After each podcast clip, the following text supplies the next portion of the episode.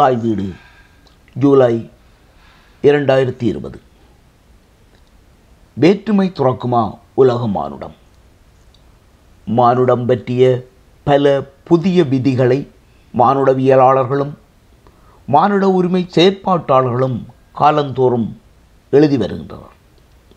மானிட உரிமைகளை பேணுவதற்காக நாடளாவிய அமைப்புகளும் அனைத்துலகம் தழுவிய ஆணையங்களும் இயங்கி வருகின்றன. இவர்கள் ஆண்டுதோறும் ஒன்றாக கூடி பெருஞ்செலவில் மானிட ஒருமைப்பாடு பற்றிய புதிய சட்டங்களை இயற்றி வருகின்றார்கள். மானிட உரிமைகளை உலகம் போற்ற வேண்டும் என கூறியும் வருகின்றார்கள்.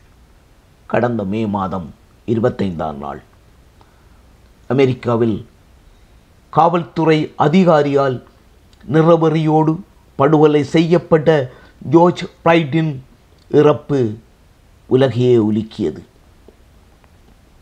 மக்களை காக்க வேண்டிய காவல்துறையானது நிறவெறி கொண்டு அவரை கொலை செய்யும் கொடூரத்தை உலகமே பார்த்தது.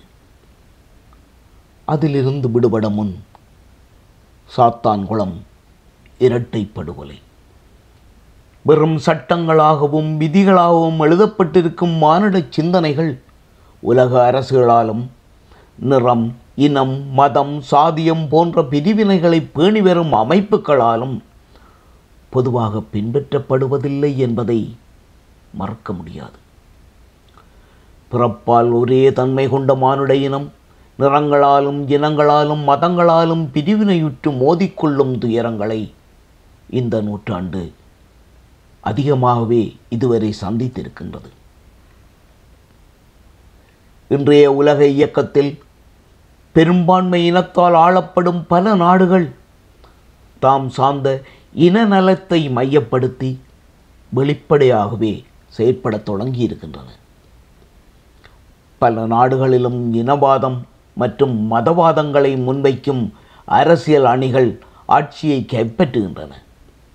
அவ்வாறான நாடுகளின் சட்டங்களும் அதிகாரங்களும் கூட குறித்த இனத்தின் நலனையே முதன்மைப்படுத்தி வருகின்றன. மானிட உரிமைகளை பற்றி பலரும் பெருமளவில் பேசும் இக்காலத்தில்தான் இவ்வாறான பிரிவினைவாதங்களும் பேரெழுச்சி பெறுகின்றன. இந்த உலகம் அனைத்து இன மக்களினதும் உயரிய உழைப்பால் தான் கட்டமைக்கப்பட்டிருக்கின்றது. கடும் உழைப்பாளிகளாகவும் நாட்டின் பொருளாதாரத்தில் முக்கிய தூண்களாகவும் அந்நாடுகளில் வாழும் சிறுபான்மை இனத்தவர்களும் இருக்கின்றார்கள்.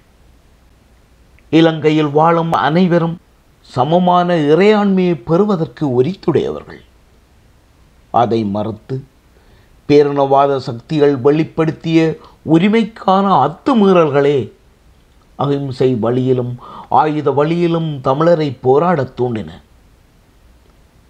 அரசுகளின் தூண்டுதல்களால் வெறிகொண்ட பெரும்பான்மை இனம் ஆயிரத்தி தொள்ளாயிரத்தி ஐம்பத்தி எட்டு ஆயிரத்தி தொள்ளாயிரத்தி எழுபத்தி ஏழு ஆயிரத்தி தொள்ளாயிரத்தி எண்பத்தி மூன்று ஜூலை ஆகிய காலங்களில் தமிழருக்கு எதிரான மிகப்பெரிய இனப்படுகொலைகளை மேற்கொண்டது.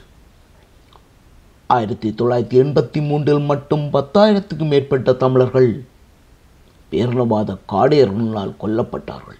இலங்கை தொடர்ந்து நடத்திய இனப்படுகொலைகளின் உச்சமாக இராணுவம் சார்ந்த இனப்படுகொலைகள் இரண்டாயிரத்தி ஒன்பதில் நடந்தேறின உலகளாவிய இன ஒருமைப்பாடே இந்த உலகை அமைதி பூங்காவாக மாற்றவல்லது. வேற்றுமைகளை துறந்தால் மட்டுமே புதிய தலைமுறைகள் நல்வாழ்வு காணும்.